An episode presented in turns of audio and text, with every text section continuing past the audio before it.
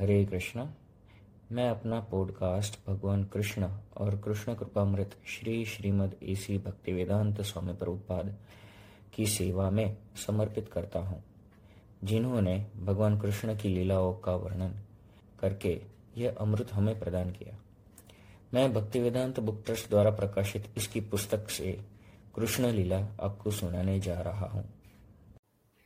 एक बार यह संसार ऐसे राजों की अनावश्यक सैनिक शक्ति से बोझिल हो गया, जो वास्तव में असुर थे, किंतु अपने आप को राजा मान रहे थे। तब सारा संसार विशुद्ध हो उठा और पृथ्वी की अधिष्ठात्री देवी जिसे भूमि कहते हैं, इन असुरी राजाओं से उत्पन्न अपनी विपदाओं को बताने के लिए ब्रह्मा जी के पास गई। भूमि ने गौ का रूप धारण किया और वह आँखों में आँसू भरकर ब्रह्मा के समक्ष प्रकट हुई। वह शोकार्थ थी और भगवान की करुणा जगाने के लिए रो रही थी। उसने पृथ्वी की विपदाग्रस्त स्थिति का वर्णन किया। इस वृत्तांत को सुनकर ब्रह्मा अत्यंत दुखित हुए और वे तुरंत शिवजी इत्यादि सारे देवता के साथ भूमि को लेकर क्षीर सागर के लिए चल पड़े, जहाँ भगवान विष्णु निवास करते हैं। क्षीर सागर के तट पर आकर ब्रह्मा भगवान विष्णु को, जिन्होंने पहले वरा का दिव्य रूप धारण करके पृथ्वी लोक की रक्षा की थी प्रसन्न करने का उपाय करने लग गए। वैदिक मंत्रों में पुरुष सुतक नामक एक विशेष प्रकार की प्रार्थना है। सामान्य रूप से देवतागण इसी पुरुष सूतक का उच्चारण करके श्री भगवान विष्णु को नमस्कार करते हैं। यहाँ यह ज्ञातव्य है कि जब भी किसी लोक में कोई उपद्रव होता है, उस लोक का अधिष्ठाता देव इस ब्रह्मांड के स्वामी ब्रह्मा के पास जा सकता है और ब्रह्मा जी भी परमेश्वर विष्णु के पास जा सकते हैं। किंतु वे वहीं प्रत्यक्ष दर्शन नहीं, अपितु क्षीर सागर के तट पर खड़े होकर उनका प्रत्यक्ष दर्शन कर सकते हैं। इस ब्रह्मांड के अंतर्गत श्वेतदीप नामक एक लोक है, जिसमें क्षीर सागर है। विविध वैदिक वांग्मय से ज्ञात होता है कि जिस प्रकार इस लोक में लवण सागर है, उसी प्रकार अन्य लोकों में भी अनेक प्रकार के तरल सागर हैं। कहीं क्षीर सागर है तो कहीं तेल सागर। और कहीं सुरा सागर तथा अन्य प्रकार के सागर हैं। पुरुष तक ही वह आदर्श प्रार्थना है, जिसे देवतागण क्षीरोत्साही श्री भगवान को प्रसन्न करने के लिए पढ़ते हैं।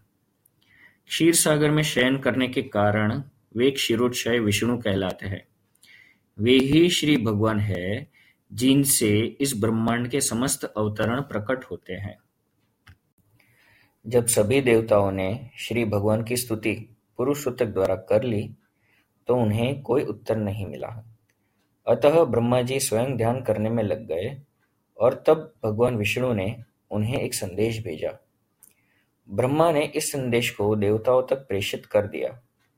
वैदिक ज्ञान प्राप्त करने की यही विधि है। यह वैदिक ज्ञान सर्वप्रथम श्री भगवान से ब्रह्मा को हृदय के माध्यम से प्राप्त होता है। जैसे कि श्रीमद् भागवत के प्रारंभ में कहा गया है तेन ब्रह्मा हृदयादि कवये वेदों का दिव्य ज्ञान हृदय के द्वारा ब्रह्मा तक प्रेषित हुआ। उसी प्रकार यहाँ भी केवल ब्रह्मा ही भगवान विष्णु द्वारा प्रेषित संदेश को समझ पाए और उन्होंने तुरंत कार्यवाही के लिए देवताओं को प्रसारित कर दिया। यह संदेश इस प्रकार था। भगवान शीघ्र ही अपनी परम शक्तियों सहित पृथ्वी पर प्रकट होंगे और जब तक वे पृथ्वी लोक में असुरों के संहार तथा भक्तों के संस्थापन के उद्देश्य पूरा करने के लिए रहेंगे। तब तक देवताओं को भी उनकी सहायता के लिए वहीं रहना होगा। उन्हें तुरंत उस यदुवंश में जन्म ग्रहण करना होगा, जिसमें यथा समय भगवान भी प्रकट होंगे। भगवान श्री कृष्ण स्वयं वासुदेव के पुत्र रूप में प्रकट होंगे। उनके प्रकट होने के पूर्व सारे देवताओं को अपनी अपनी पत्नियों सहित संसार भर के विभिन्न पवित्र परिवारों में भगवान को उनके कार्य में सहायता पहुँचाने के लिए प्रकट होना चाहिए। यहाँ पर तत्प्रियार्थम शब्द अत्यंत उपयुक्त है, जिसका अर्थ है कि देवताओं को चाहिए कि भगवान को प्रसन्न करने के लिए इस पृथ्वी पर प्रकट हो। दूसरे शब्दों में कोई भी जीव जो भगवान को प्रसन्न करने के लिए जीवित रहता है, वह देवता है।